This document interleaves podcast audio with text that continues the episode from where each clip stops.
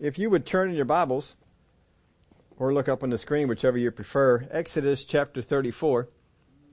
Last Sunday I had a conversation that took my thoughts to another story of that occurred in the life of Moses that shaped him into the man and the general that God would make him into. When we learn what God has done to shape Moses, we can learn what God will do to shape us and to help us to fulfill our call. Because God needed him to walk in all the sphere, all the boundaries that he had given, given him, all the ones he had called him into. It was important. And he made him ready to do so. So over in Exodus chapter 34, I was amazed at how little we've actually covered this story. I think we've made mention of it here and there and uh, referred to it in, in some, but never really focused on it. Last week we were looking at becoming a general, how Moses was being raised to become a general, and not just uh, someone who's moved about by every every wave that comes this this way. And we can learn the same things. We saw that the people, Israel, when they saw great things, when they saw that God parted the Red Sea, they feared the Lord. The Word of God said they believed the Lord. And in chapter 15 they sang a song. They got happy. But before that we saw that when Moses came and told them that God had appeared to him in a burning bush, they were excited. He showed them the signs the leprosy and the, and the serpent. And they got excited. And then Pharaoh got mad and made what they were doing harder. And they got sad. And they got mad at Moses. And they griped and complained. And they no longer believed. Then God did the ten plagues. And they were happy again. And God blessed them with gold from the people of Egypt. And then as they're leaving Egypt and they're all happy, suddenly they're trapped between the Red Sea, the mountainous places, and the Egyptian army and they were sad again and mad and complained. So they came to Moses and Moses went before God and God told him what to do and they saw something that had never been done before. The Red Sea was parted and the waters stood up like walls on each side of them. And they walked through on dry ground. And they watched as the walls collapsed on the Egyptian army and drowned those who came after them. And they were happy. And they were glad. But we know this won't last long because they were not generals, they were peons who were moved about by every wave that came their way. If we want to become a general, we saw we got to first off stop being moved by what we see. Stop being moved by anything that we hear. We have to hear the words of God. Above all other things, I got to hear the words of God. Other things are going to come to me that I will hear. But I got to tune my ear to hear the words of God. Tune everything else out. And bring everything that we see, everything that we hear, and everything that we feel back to those words that God spoke. If you'll do that, you can become a general too. If I can be moved by what I see when the answer comes, then I can be moved by what I see when the answer is delayed or hasn't arrived. We cannot be those that are moved by what we see, even when what we see is what God did. Just as the children of Israel that way. But let's take a look at Exodus chapter 34. Now it was so when Moses came down from Mount Sinai and the two tablets of the testimony were in Moses' hand when he came down from the mountain that Moses did not know that the skin of his face shone while he talked with him. So when Aaron and all the children of Israel saw Moses, behold the skin of his face shone and they were afraid to come near him. Well, this is probably the first time they ever saw somebody glow. Have you ever seen anybody glow? Shine? I mean, this is a, This is remarkable. This is the glory of God coming off of him. He sat in the glory of God in his presence for 40 days and it just seemed like he absorbed it and now he's just reflecting it. What a remarkable thing. And he doesn't even know it. He doesn't know that he's shining. Of course, if you're in the presence of God and in that much light for all that time, you probably don't know it either. but this is the second time he went up to spend 40 days, 40 nights on the mountain. We saw that in Exodus 34 and 28 that he had gone up to the mountain, was there for 40 days and 40 nights just like he was the first time. They noticed the change in Moses' skin, that it was shiny. And they were afraid to come near him. Produced a fear in them. Because they, they don't know what it is. Most times, we don't know what something is, it produces a fear in us. Until we find out what it is. When you hear a noise and you don't know what it is, it can produce a fear in you until you figure out what it is, and then, oh, it's just whatever it might be. That knowledge helps us out. Once I can figure out what something is, then I, I know I either need to take action or it's okay. It's, uh, you know, if you hear a strange noise in a house, and you never heard it before, and you find it isolated to some branch that has grown and now is, uh, hitting the, the house, oh, well that's what it is. Well then you, you kind of relax.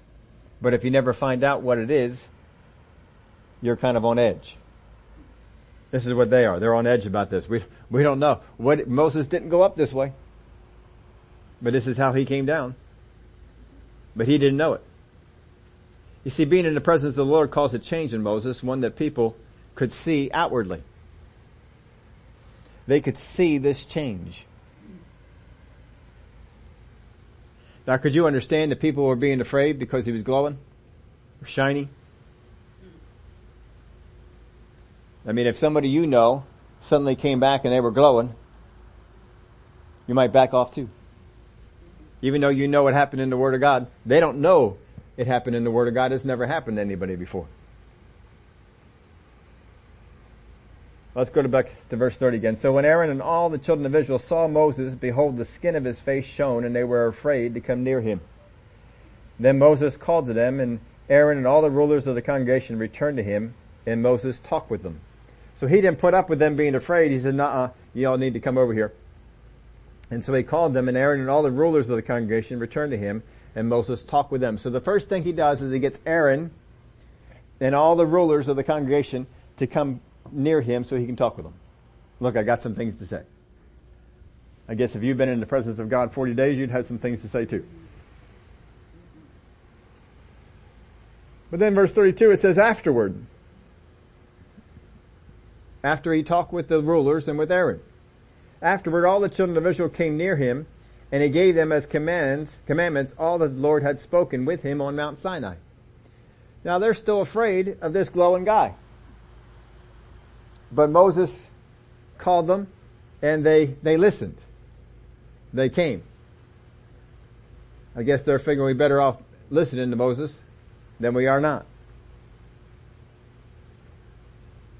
So Moses doesn't let the people stay away because of their fear, but he calls them to overcome it, and they did. So Moses talked with them. Now what do you suppose he talked with them about?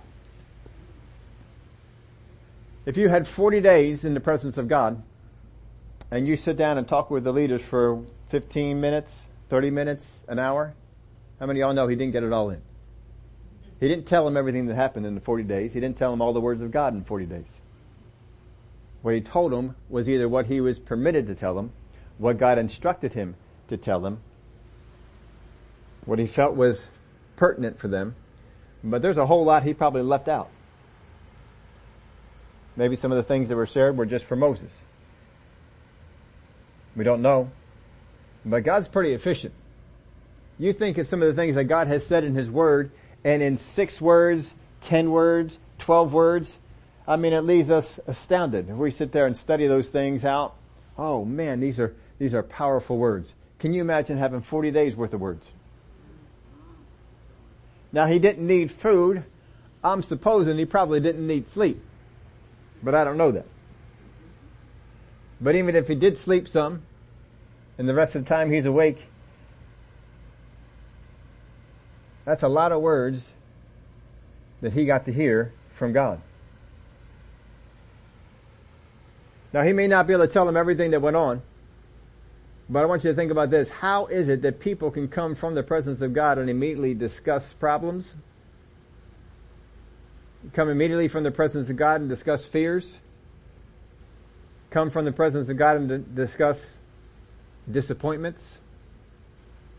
How many times do we come from the very presence of God and immediately begin to say things we wouldn't say in God's presence? It said in the word that Moses' face shone from the glory of God. Shouldn't our conversation and thoughts be changed from our time in His presence?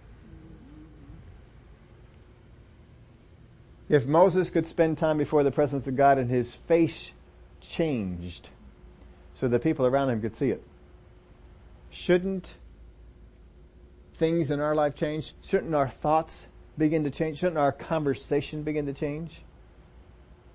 Beyond that, keep on going. Shouldn't our expectations change? Shouldn't our viewpoints change? Shouldn't we become ones who view things the way God does? Instead, the way, instead of the way that men do? Amen. We hear people, they, they talk about what's going on in the world and they talk about it in fear. When we come from the presence of God, should we talk about it the same way that they do? Did the presence of God change you? Or did you just spend time in prayer? Now think about this. All the children of Israel spent time in prayer before Moses arrived, crying out to God. Doesn't the Word of God talk about that? Doesn't God say that the cries of the people have come up to Him? Doesn't that mean they were calling out to Him? And yet these same people who called out to God, God, help us, deliver us from these oppressors. Fulfill your word, do what your word said these same people who would make these, these prayers were also caught up in idolatrous Egyptian worship. Maybe not all of them, but enough of them that they brought it with them out of Egypt. These same people will go from the place of glorifying God to the place of complaining about Him. Just because you pray doesn't mean you spend any time in the presence of God. Lots of people are, are praying and asking God for all kinds of things. But it's not going to bring about the change that we need. If I want to become anything like a Moses who goes through life seemingly above it all, didn't for the first 80 years. And even for the first few months of being a deliverer, he still struggled. But then we see that he began to make a turn. And when people rose up and complained against him, he'd go right to God. God, what do you want me to do? Didn't seem to be have a care in the world that all these people want to rise up and kill him. He's ready to do whatever God wants him to do. God, what would you, what would you have me do next?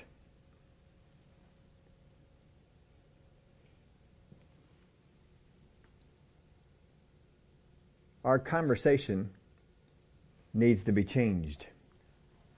I didn't have this in your outline, but you can write this down. If you're able to put it up on the screen, go ahead. Isaiah chapter 6, verse 5. You probably are very familiar with this verse. This is Isaiah speaking when he was in the presence of the Lord. So I said, woe is me, for I am undone. Because I am a man of unclean lips, and I dwell in the midst of a people of unclean lips. For my eyes have seen the King, the Lord of hosts. The thing that he is called to mind the most when he's in the presence of God is the fact that his mouth is not up to par. I've said things I shouldn't have said. I've spoken words that I shouldn't have said. Now I never get the idea that Isaiah is a guy who goes around cussing. But this is the first thing that he thinks. My words are not up to par. They don't measure up. Then one of the seraphim flew to me, having in his hand a live coal, which he had taken from the tongues from the altar, and he touched my mouth with it. And said, Behold, this has touched your lips. Your iniquity is taken away, and your sin purged. I took note of this in reading the scripture again. That God does not argue with him that his mouth is not up to par. He doesn't say, oh, come on. Get with the program. Stop being so negative, down on yourself. He didn't say that. He says, okay, let's fix it. This is one of those verses that uh, Brother David Ingles put in one of his albums. So it's hard for me not to read this and not hear him. I hear him saying it all the time. And I, also I heard the voice of the Lord saying, whom shall I send and whom will go for us? Then I said, here I am. Send me.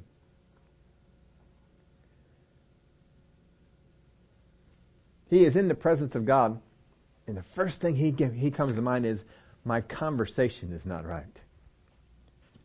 The words that I speak, they're not up to par. And the angel comes over and he touches his lips with this coal. And it's never brought up again. God doesn't bring it up. And Isaiah doesn't bring it up. He's in the presence of God.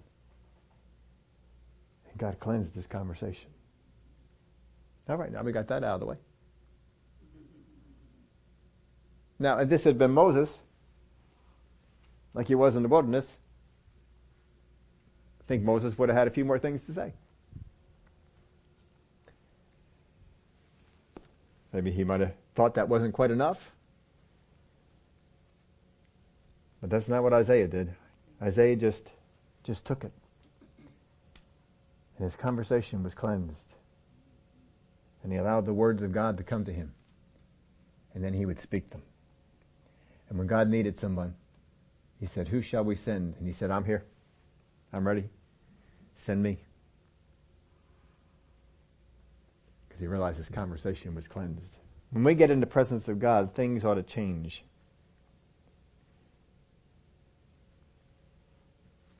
Then we go on here in verse 33, and when Moses had finished speaking with them, he put a veil on his face.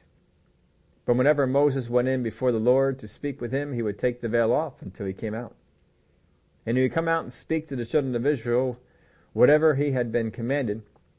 And whenever the children of Israel saw the face of Moses, that the skin of Moses' face shone, then Moses would put the veil on his face again until he went in to speak with him. Now what happened when, when people would read this over the years and it has been taught that what Moses did was a kindness to the people. That when the people came to Moses and said, Moses, it, it's hard for us to look on you with this, this glow. And so he put the veil on to tone it down for them. But that's not what he did.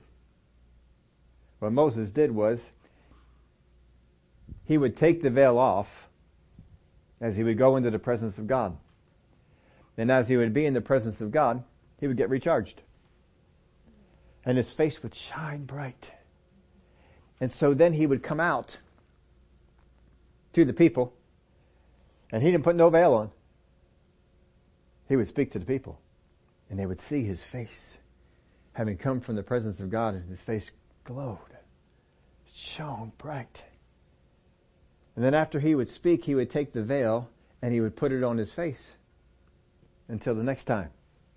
Now the times that he would go in before the presence of God, we see in Exodus chapter 33 and verse 7, Moses took his tent and pitched it outside the camp, far from the camp, and called it the tabernacle of meeting, because that's where he would meet the Lord. And it came to pass that everyone who sought the Lord went out to the tabernacle of meeting, which was outside the camp. So it was whenever Moses went out to the tabernacle that all the people rose and each man stood at his tent door and watched Moses until he had gone into the tabernacle. And it came to pass when Moses entered the tabernacle that the pillar of cloud descended and stood at the door of the tabernacle and the Lord talked with Moses.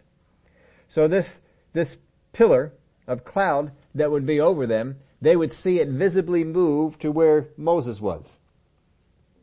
At the pillar, or I'm sorry, at the, at the tent, the tabernacle. And it would come and set over the tabernacle. They could see this. When Moses went into the presence of God, it got everybody's attention. They didn't come near, near him. They watched from afar because this was outside the camp. So they stood in the camp by their tents. This kept them far enough away from Moses that when he took the veil off, if he was still outside, they didn't see his face. But he would, he wouldn't wear the veil into the presence of God. And all the people saw the pillar of cloud standing at the tabernacle door and all the people rose and worshiped, each man in his tent. This is a very visible presence of God. Every time Moses would go into the tent, the tabernacle, every time he would get in there, this is what would occur. I mean, that's just gotta be moving to see that. But again, they're moved by what they see, so when they see this, they're moved to faith. When they don't see it and they see something else, they're moved to doubt. Because they're moved by what they see. So the Lord spoke to Moses face to face as a man speaks to his friend, and he would return to the camp, but his servant Joshua, the son of Nun, a young man, did not depart from the tabernacle. He had quite the job there. You get to stay here all the time. Whatever it is that he had him do. So he would take the veil off, go into the tent, come out and speak to Israel.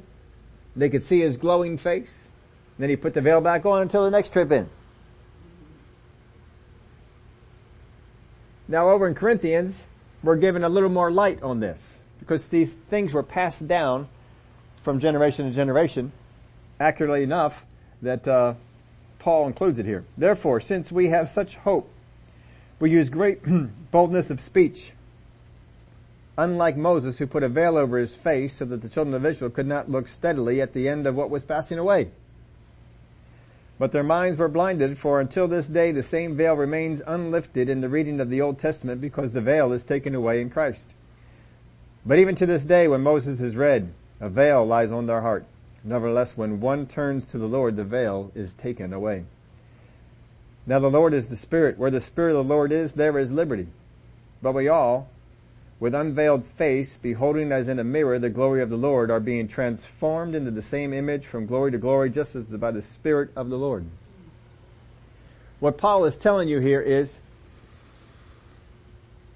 when Moses was seen by the children of Israel, and he didn't realize he was glowing, that his face shone, but they did, he saw the fear that was in them. They had a respect for Moses they could see that he was in the presence of God. And if you were Moses, and you had something that visibly had an effect on people who were constantly moved by what they saw, how many of you would look to preserve that? Especially when they keep rising up wanting to kill you. I think we might want to preserve that. So what he saw was that when he was in this presence, that his face would shine when he came out. But after he was out for a time, the, the glory would fade. And so to prevent the people from seeing that the glory faded, he'd put this veil over his, his face. And he would leave the veil there until the next time he would go into the presence of God. This would keep the people from knowing that the glory faded. That's why he's saying enter with boldness. Moses had a little bit of lack of boldness in this. He said, I, I need them to think I still glow. So he put a veil on so that they could not see that the glory that was on him was temporary. That it would begin to fade away. That's what Paul writes about. I don't know that I can fault Moses for this. God never seemed to. It's, this is the people that's moved by what they see, not by what God says. So if you have something that you can visibly use to, to keep them in the right line, I guess that's what he decided to do. And um, uh, as far as I know, God never rebuked him for it. I think if God wanted to say, you know, get rid of the veil, He would have done it one of those times He went into the tabernacle, into the uh, the tabernacle of meeting. I think He would have said something about it. Hey, lose the veil. And I think Moses would have listened. But apparently all those times getting in the presence of God, God must never have said that. So I'm not about to say that Moses should take off the veil. if God didn't tell him to, who am I to give him a presence, tell him to, that he should do something like that? I mean, what would you have done? If you were in the same situation, what would you have done? Now I want you to think about this. This shiny skin started when? When Moses went up on the mountain for 40 days in the presence of God. It continued when he would just go into the tent of, meeting. He didn't go in there for 40 days. He didn't need 40 days in that presence to come out of there shining. He just would go in. But when we read this passage here in Exodus chapter 34, is this the first time Moses was on the mountain for 40 days? It is not. It is the second time he was on the mountain for 40 days. So I would ask you this question. Why didn't Moses glow after the first one? Why wasn't he shiny? Why is it the people were not afraid of Moses when he came out of the presence of God the first time for 40 days? Why is there no mention of needing the veil, fading glory? Why is it Joshua when we hear his words when he first sees Moses is not taken back by the shining face of Moses? When he sees the people, why is there no mention? When that seems to be the first thing they mention when he comes down from the mountain the second time. Is this a new thing? Well, when Moses came down the first time, what happened?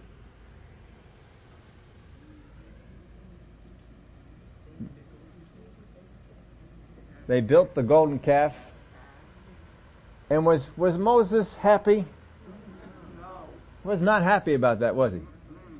In fact, he was so angry at it that he threw the tablets down and they broke.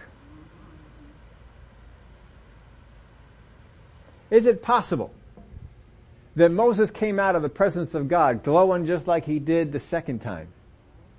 But the feelings that stirred up in him drove that glowing right out. Right out. Now he was angry for God, but I don't know that the anger was completely, completely good. I mean, he destroyed what God had made.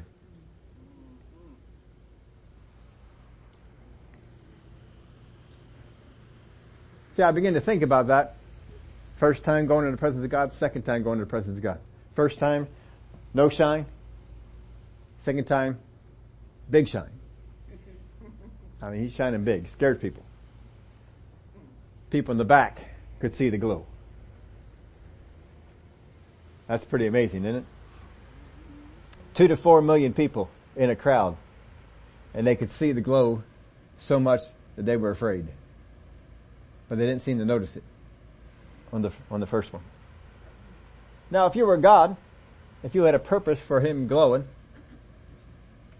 shiny. Don't you think that purpose could have been served pretty well when Israel was over there doing the, the golden calf stuff? But it all went away, I think. You see, is it possible that though we can spend great time in the presence of God, that we can come out of His presence and our flesh feelings drive all of that out?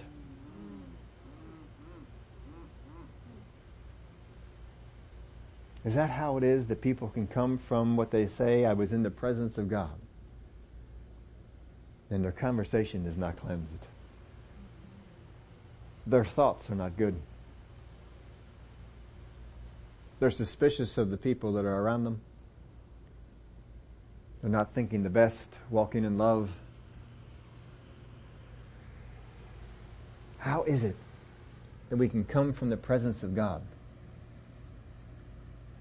and become the same person that we were when we went, before we went in? Shouldn't the presence of God change us? The presence of God changed Moses. He knew it changed him. But he also knew that these people, the only change they can see is when it is visible to their eyes. And so he put the veil on so that they couldn't see that the glory faded. Because to them, it would matter. To Moses, it didn't matter at all. He didn't even know he was glowing the first time. They had to tell him. You see, when we get into the presence of God, it needs to change us.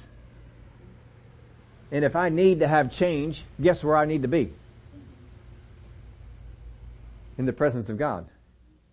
When I get myself in the presence of God, changes can happen to me.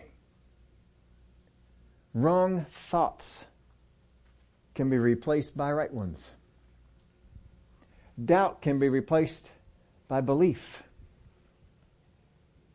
Being moved by what I see can be replaced by being moved by what God speaks.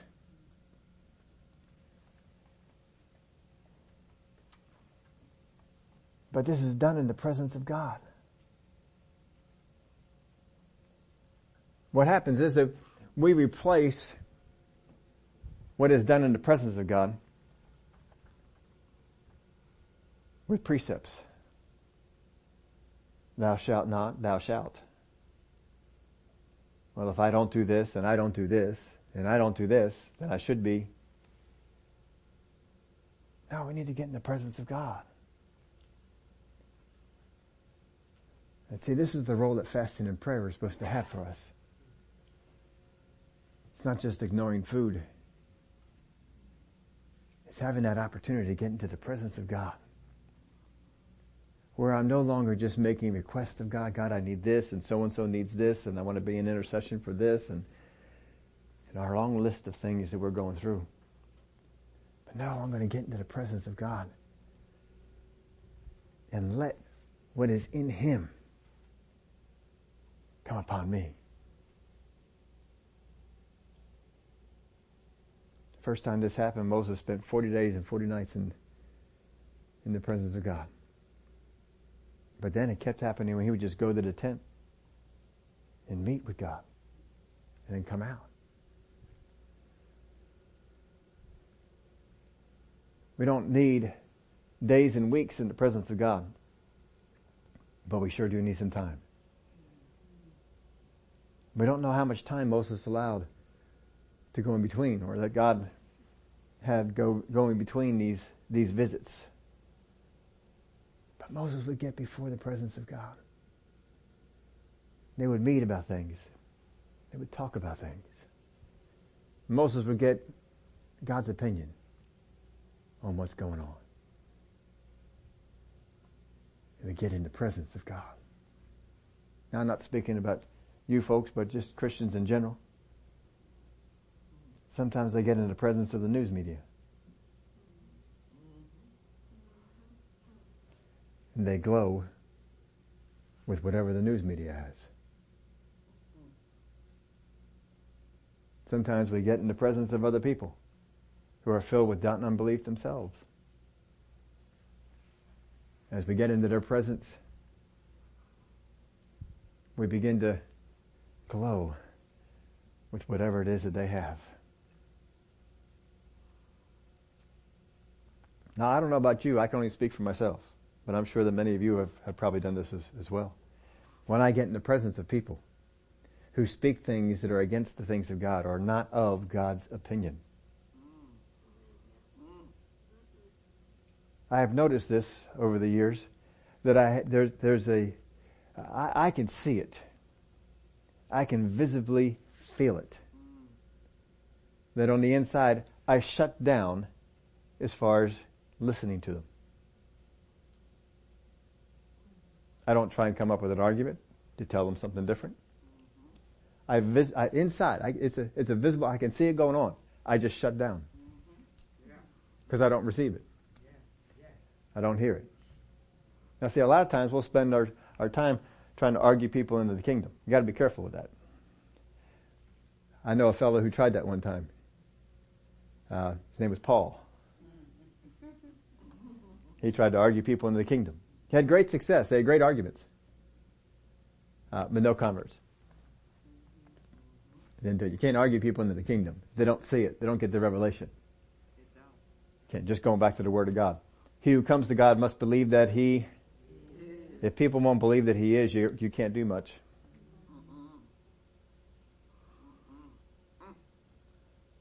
That's, that's why a lot of times when we get into uh, some of the things, current events, stuff like that, I'll only go so far. And then I just shut it down. Well, I don't need to, need to spend. God, if you have an opinion that's along those lines, I'll hear it from you. Tell me about it. But otherwise I just, I just move on. We just got to be careful. Because I, it, whatever I absorb is what I will give off. Some Christians, not here. I'm talking about you folks. I even put up, I know most of you don't, don't see the things we put on Facebook, at least that's what people tell me. But I do put stuff up there all week long for you all. I put one up there. Rick Renner had shared just a wonderful uh, scripture and uh, thought. And so I put that up there. Just uh, was letting y'all know, you know, boy, it's so fun to be around you folks. And I especially realize that when I get around other Christians. Because some of these other Christians, the things they talk about, the things that they do, oh man. Oh. Uh, sometimes I've, I've been in that group, I'll, I'll go to my wife, she's feeling the same thing. I said, we need to leave soon. we, just, we just need to go. Cause see, they, they just start to disrupt you on the, on the inside. And, uh, and most of the time, these, these, they don't want to hear anything, they want to say. Remember that story uh, Brother Keith told it about uh, Brother Hagin? That this uh, particular minister wanted to get an audience with Brother Hagin. And so before the service, he said, well, I'll give, you know, I'll, he can come in uh, 30 minutes before during our, our time there. And so I think, I think it was only 30 minutes. I don't think it was 45. It was somewhere in that neck of the woods. And so he came on in and he, Brother Keith is sharing the story. He says, uh, I was young in the faith then, you know, in the, the, things of God and hadn't really been doing much with, with Brother Hagin. But even I knew. Because this man came in and for the entire time he talked about all that God was doing through him. Telling Brother Hagin about it. And Brother Hagin just sat there and listened. Didn't try and cut in, didn't try and do anything else. And Brother Keith is thinking the whole time, says, man, if, if I were you, I'd shut up. I would just listen to what he has to say. If he had you come back in here, more than likely he had something to say. But you keep talking. This is what he's going through his mind. You keep talking. You're not going to hear it. And so after the, the time, 30 minutes, whatever it was, Brother Hagin said, well, that's all the time I've got. And he was done. He was out of there. And, um, that, that gentleman never found out if Brother Hagin had something for him or what he would have bestowed on, on him. You don't know. But he was real caught up with what he was bestowing upon Brother Hagin what he was telling them about that. We gotta be, be careful. When we get in the presence of God, I'm not there to inform God. I keep telling myself that every, every now and then. Just make sure I, I stay mindful of it. I'm not here to inform God. He knows everything. Remember, I know I shared this with you before. Somebody said it. Somebody had, uh, had mentioned it. God has no new ideas. There's no new ideas. Doesn't need any. He had all wisdom, all understanding. He's not growing in wisdom and understanding. He is wisdom and understanding. doesn't grow in all that. I can't inform God about anything. I can't tell him and him say, man, that's a good point. I never thought of that. That's not going to happen. I, I know that's not going to happen. So I'm not there to inform God about anything. Not only does he know all, all wisdom and all, all things, he also knows everything that's going on in my life and everything that will go on in my life. So I don't need to inform him about them either. He already knows. All I need to do is I need to receive what God has. So when we, we go into prayer, I need to spend more time listening than I do about talking. If I do talk, it's a question about something he said. Well, you said this. No, I'm not understanding, or you just, you, you ask questions. Questions are born on knowledge. Contrary to, to popular belief, there are stupid questions. There are actually a lot of stupid questions. Questions that are born on ignorance. They're stupid questions. You can tell somebody that's a stupid question. Don't believe this stuff. No, all questions are good. No, they are not. There are a lot of questions that are born of unbelief. Those are stupid questions. Well, what if God doesn't? Well, that's a stupid question. Either you have faith in God's Word and you know that God said He will, therefore, He will. That's not a real, that's not a real good question. I gotta ask that question before I ever go to God in prayer. What is the will of God?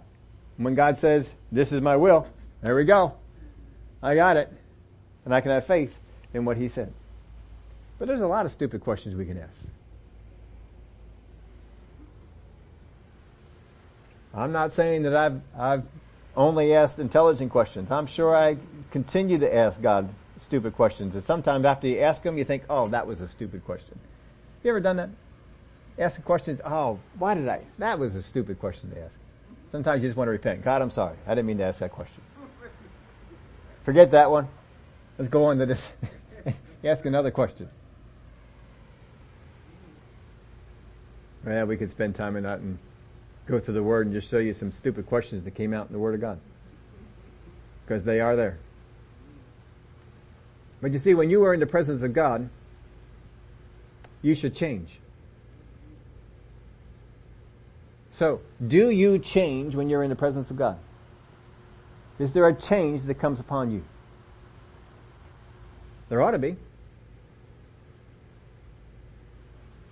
What you get around will change you. So you gotta be careful what you get around.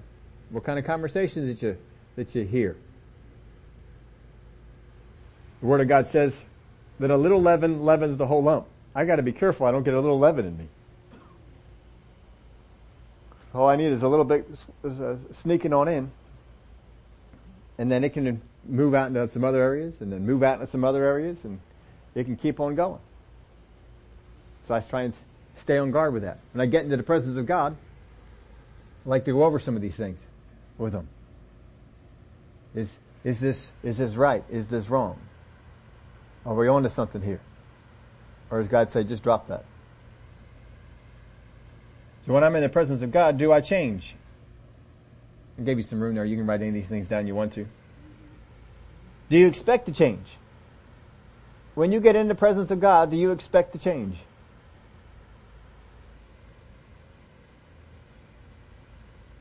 Here's a, here's a third one for you. Does the change last?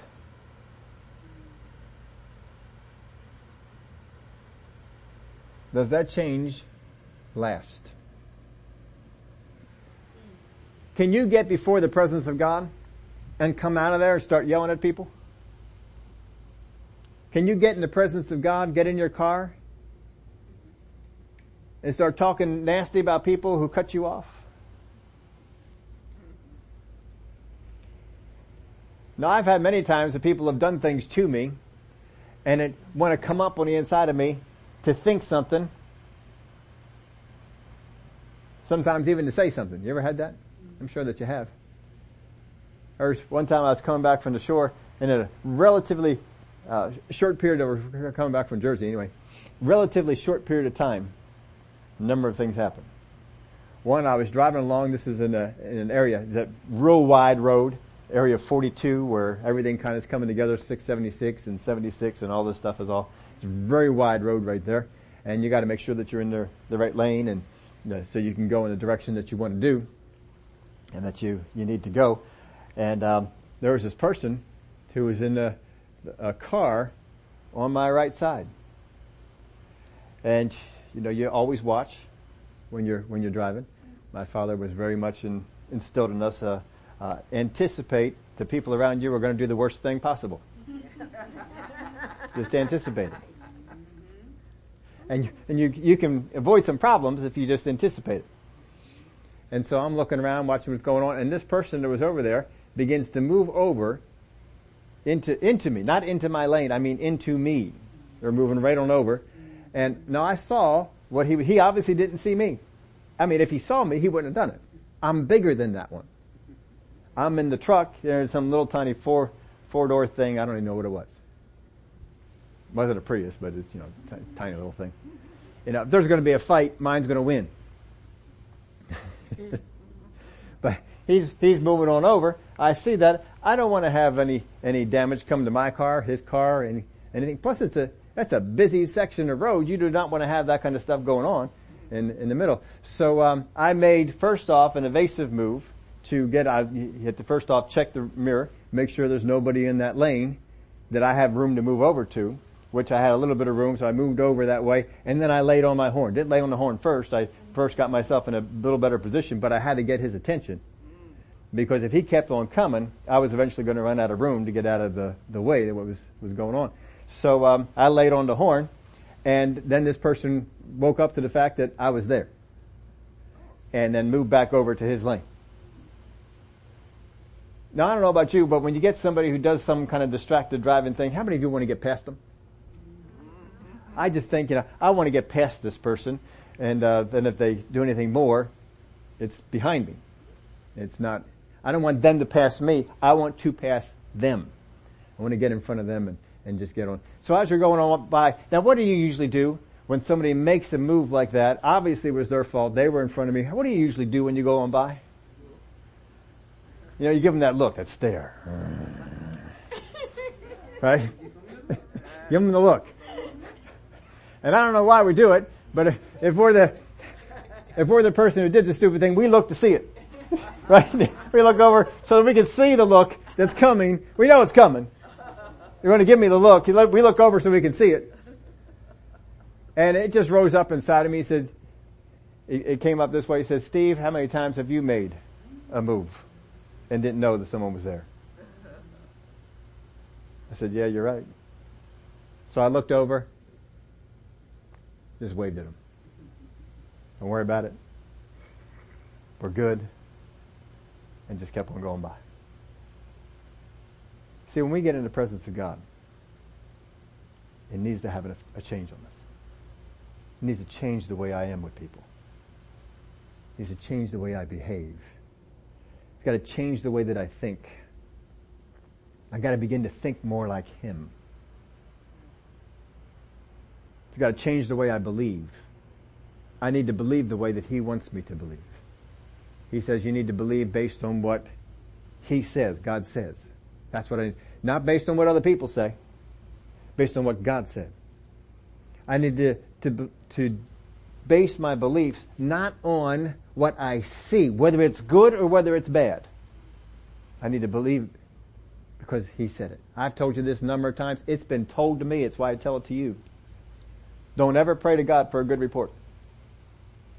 Don't ask God, oh God, I'm going to the doctor. I'm going to the banker. I'm going to whoever. I need a good report. Don't ever pray for a good report.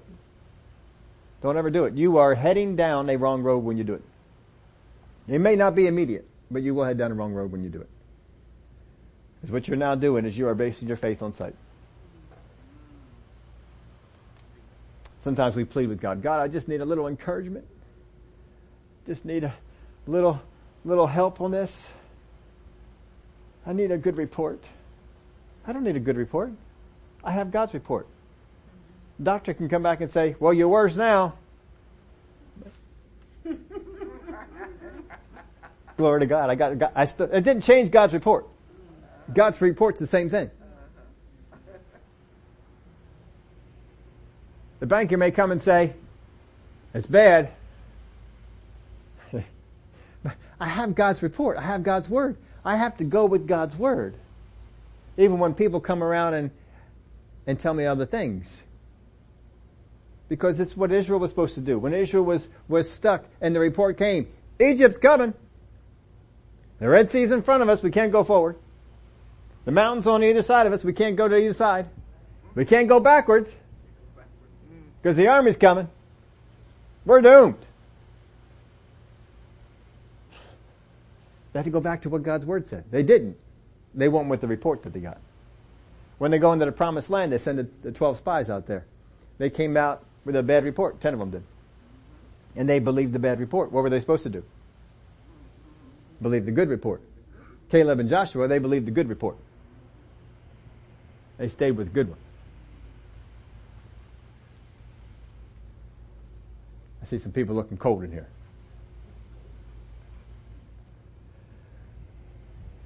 Take care of that for you. See, when you get in the presence of God, it should affect in a change. People, when we get into trouble, we don't, we don't go into the presence of God to, to bring about change. We go into the presence of God to beg for help. If you want to bring in the presence of God, you got to go into God's presence with faith. Father God, I thank you that your word is true. I thank you that no matter what it is the people around me are saying, I thank you that your word is true. I choose to believe your word. See, this is how you bring in the presence of God. If Moses went into the tabernacle of meeting, did nothing but complain and moan and groan, I think that cloud would have picked up and said, well, we're out of here. but that's not how he did it. That's not how he carried it about. He didn't go in there complaining about these people you gave me. They didn't do it. He went into the presence of God. God, what would you like me to do? Jesus went into the presence of God and said, Father, what is it that I'm supposed to say? Because he wouldn't say anything unless he heard the Father say it. We have a day coming up in ministry tomorrow. What would you like me to do? And he would see what the Father would have him do. And when he came out of the presence of God, he came out changed. Prepared to do what God wanted. When he went into the presence of God in the garden, he came out renewed on the purpose of God. He was in the presence of God. He was strengthened to do what God said to do. That's what it should do. But most people, we spend our time in prayer. Well, God, I need you to do this, and God, would sure help if this happened, and can you help this person over here? They need some help too, and we just lay out all these list of things. We're not getting in the presence of God. Put the little line there in your outline. What kind of changes can we expect from being in the presence of God? What can I expect? You can write in whatever you want to write in for this. This is uh, not an exhaustive list, but it's a list. I can expect to become more spirit conscious. I can expect that I'm going to be more tuned in to the things of my spirit from being in the presence of God. I'm not saying you're going to get that from being in prayer. You're going to get that from being in the presence of God. I'm going to become less flesh oriented the things of the flesh are going to appeal to me less. Boy, I used to like those things. I don't like them anymore. Uh, my, my spirit is being developed, being in the presence of God. And I, I don't like those things.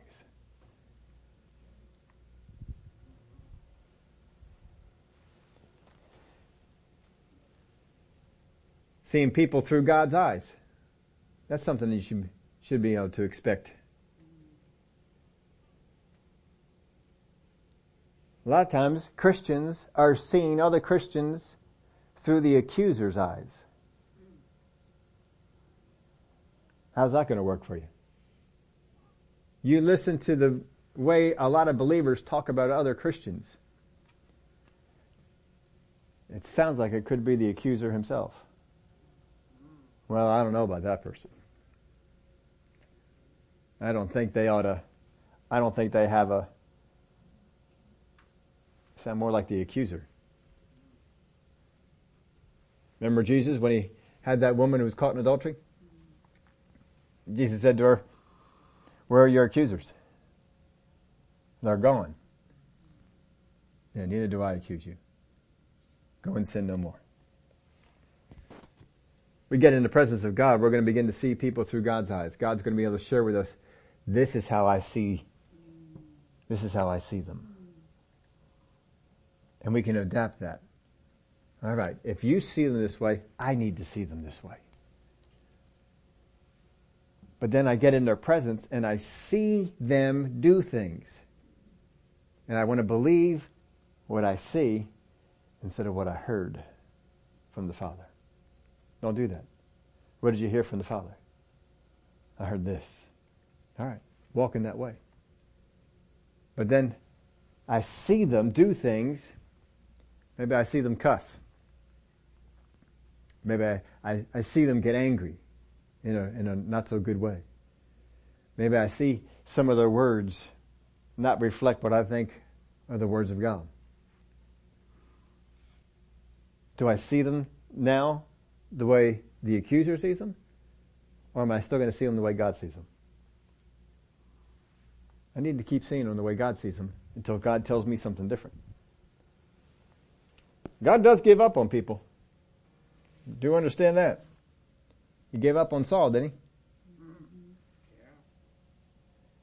There are some kings he anointed to be king. He said, no, we're done with that one. That Jeroboam guy, yeah, we're done with that one. We're moving on to somebody else. We're going to take the kingship away from that house. We're going to put into another, another place. When you see people through God's eyes like that, yeah, sometimes you're going to come down hard on them, like Peter did, like Paul did different ones that came down on people hard because they they saw God saying they need to quit this. Speak to them about it. You speak to them about it. There's a story Brother Hagin shared with us about a, a particular minister. I know who it was, and um, he had uh, had a word from God for him. There were three areas that he was supposed to change in his life. One was on money. He had to change what was going on with money. And there were two others, and I used to remember two of them, and I seem to forget that. But anyway, there were three areas that he needed to change, or judgment was coming. And Brother Hagin gave him that word. I think he gave him that word. This may have been the one that he uh, he said I was young and I didn't I didn't uh, give him that, but I think this may have been the one he approached him with it. And then one time they had this uh, uh group, bunch of uh, people from the um, healing revival were there, and they said brother so and so is in the hospital,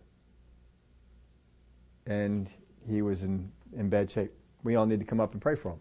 So brother Hagin got out. They were he was sitting with his wife in the back of the church, and they came out and they he walked to the front. He said, as soon as I put my foot on the step to go up and join the other ministers and pray for him, God says, don't bother. He didn't listen to what I told him. And he'll be dead in so many days. I forget what was time was. And so Brother Hagin turned around and went right back to his seat. Never went up on stage. And his wife leaned over to him and said, what did God tell you? and he said, who said God told me anything? said, I could see that look on your face. God told you something. And so he told her what God had spoken to him. And sure enough, in the time frame, he had gone on. He died. Now, I don't know that he, he didn't make it to heaven. Probably did make it to heaven. Could have made it to heaven a lot better if he would have listened. But he didn't. But you gotta see thing, see people through God's eyes. And God will sometimes paint a bad picture of some people to get them to change. God is not all rosy. But sometimes we sound more like the accuser than than the God of love.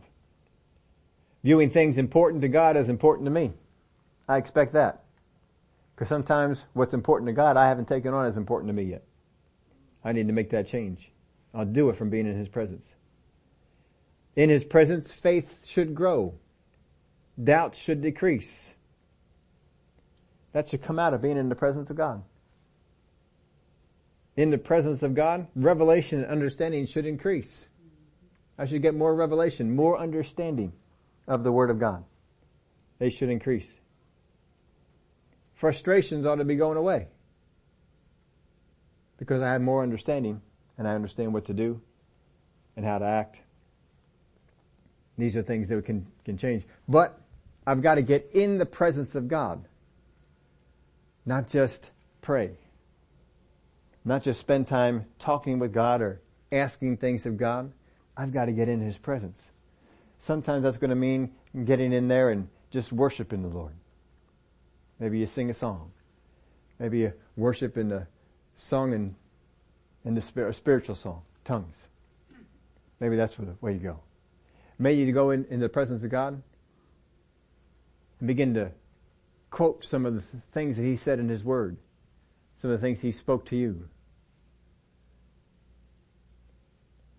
I'll tell you one of the quickest ways that you can stir up this, the presence of God and to be in His presence is when you are facing something terrible in life, something that looks like it is destructive, and you go into the presence of God with joy and gladness and recite not your doubts, but His Word. Boy, that'll change it. But you see, once you get done doing that, you've been in the presence of God. You've allowed that to absorb into you. You need to hang on to it. Understand the enemy wants to get everything he can to, to pull that out of you. Don't let him do it. Go in there, you are in the presence of God. Should be joyful. I had a quote about that in the bulletin here today. Needs to change. If you begin to not be rejoice, rejoicing and joyful. Get back in the presence of God. Get back in there. Hear the words of God. Feel that presence. Absorb that presence. By our times of corporate worship when we get together. This is the time we can be in His presence. You can also be in corporate worship with us together here and be out making different lists well, I need to get this done and I need to do this and not enjoy the presence of God. Just because you're in the place where God is present doesn't mean you are in His presence. I gotta make sure that when God is present, so am I. I am conscious, I am focused on the things of God. Just know when you have worship time and you're here worshiping together as a church, uh, people, things are going to come to mind. Try and pull you out. Get you to think about what's happening tomorrow. What's going to happen later on today. What you need to accomplish. What you need to do. Maybe it might stir you up about some worries, some cares, some concerns. But you see, you got to set all that aside. And you you got to just be in the presence of God. When you go in there, don't make sure you don't take your phone with you. Don't be answering no texts. Checking Facebook. Emails. You gotta put all that stuff away. And get in the presence of God.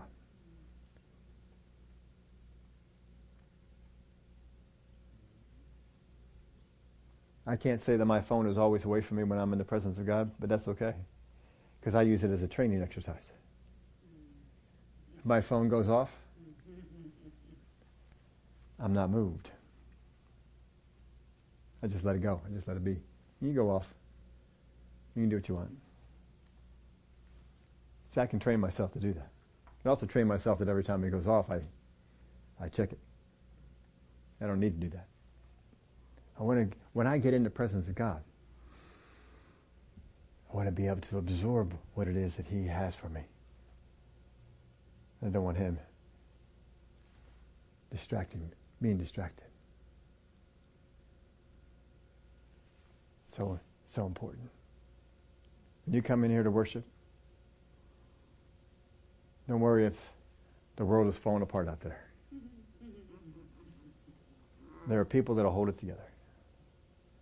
There are people that'll take up things if they can't get a hold of you. It's all right. Like Ethel's comment. Why does anybody call me during church time? They know where I am.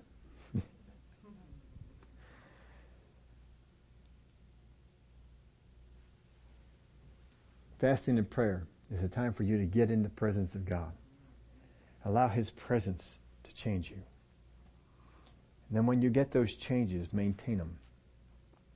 Go out into the world and maintain those changes. The world is going to try and get you to think the worst of people. The world is going to try and get you to use language that you wouldn't use in His presence.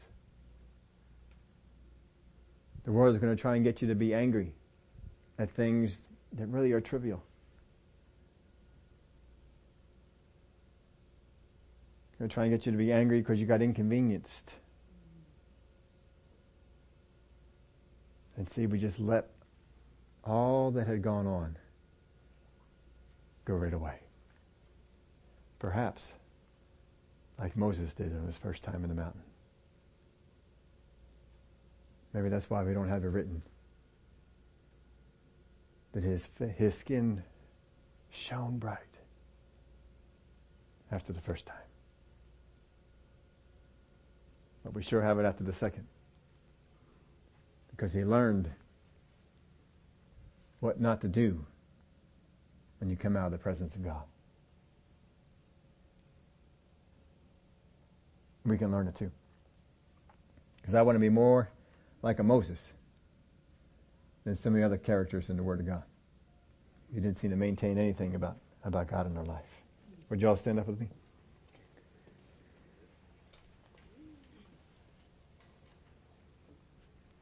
Father, I thank you for the presence that you make available to us. That we can sit in your presence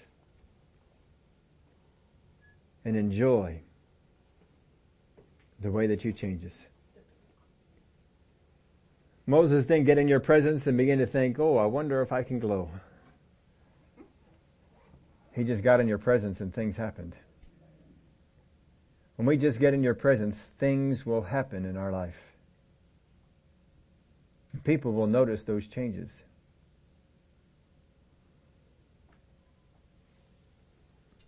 We have to be ready if some of those changes are going to take some people off guard. Why is it you think like that now? Why is it you talk like that now? And we have to make sure that we don't ever forsake the God who brought about these changes in our life. But we say,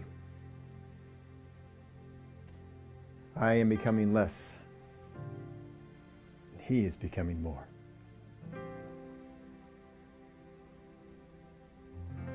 Thank you for the way your presence can and will change us if we will just sit in it.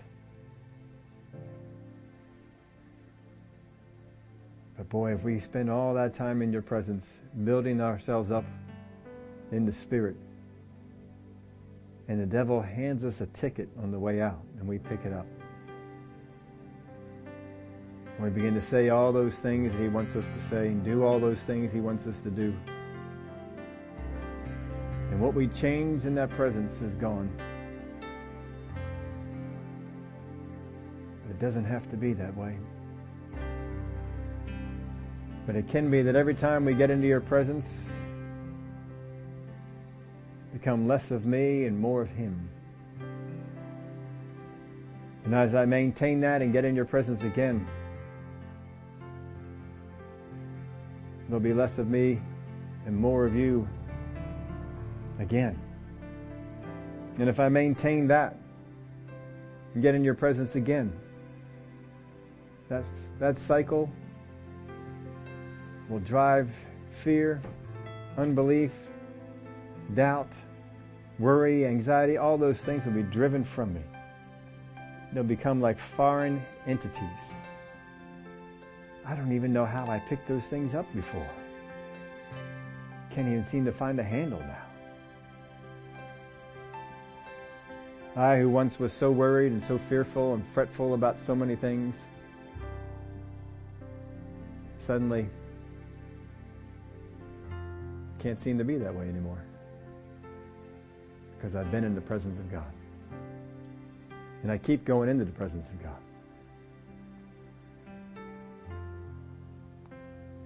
For everyone that is here, keep your head bowed, eyes closed.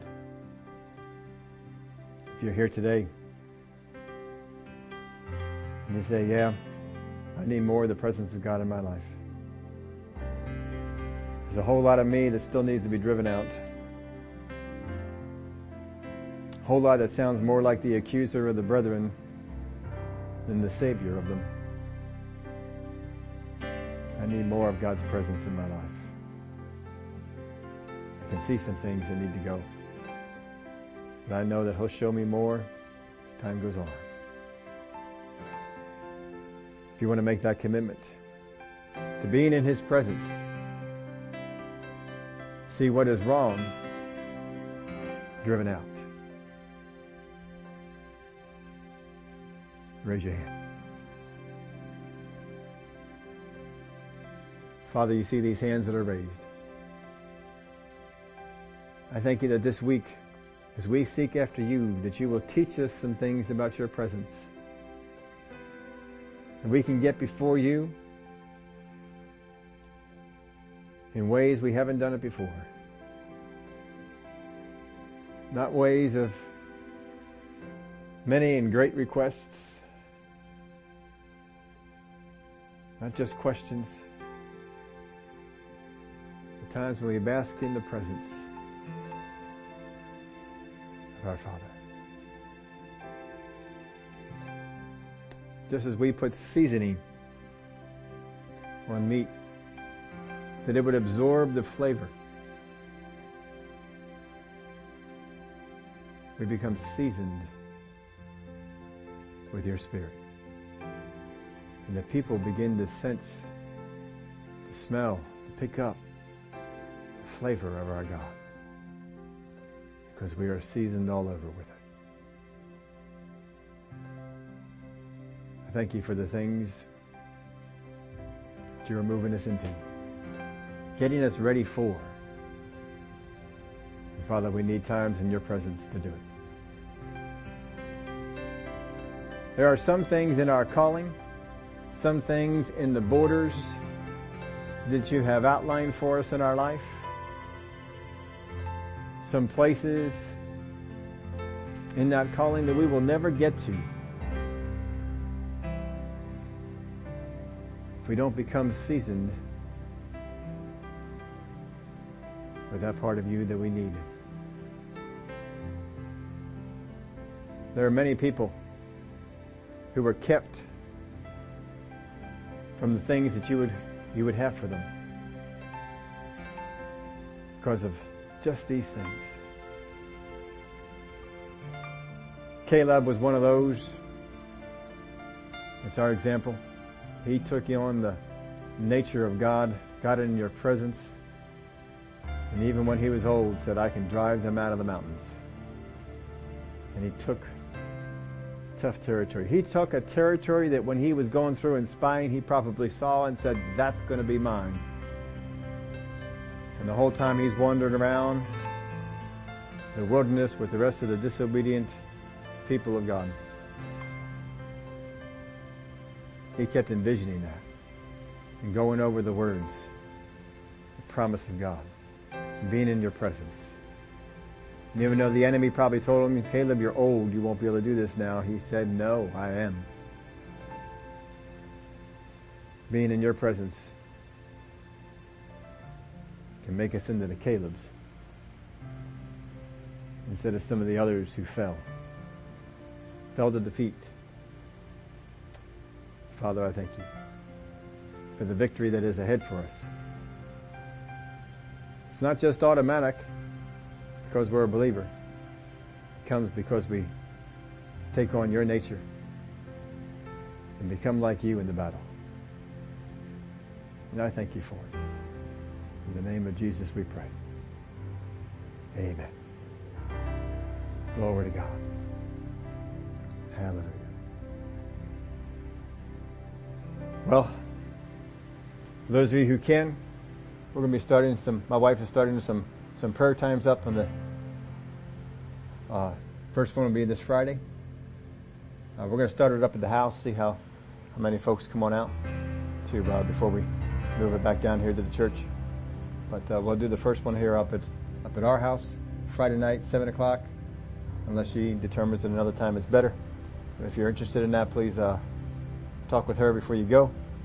See her on the, on the way, on the way out. I saw that there was one praise report. Bacons are praising God for 12 years of marriage. Amen for that one. Bless them folks before you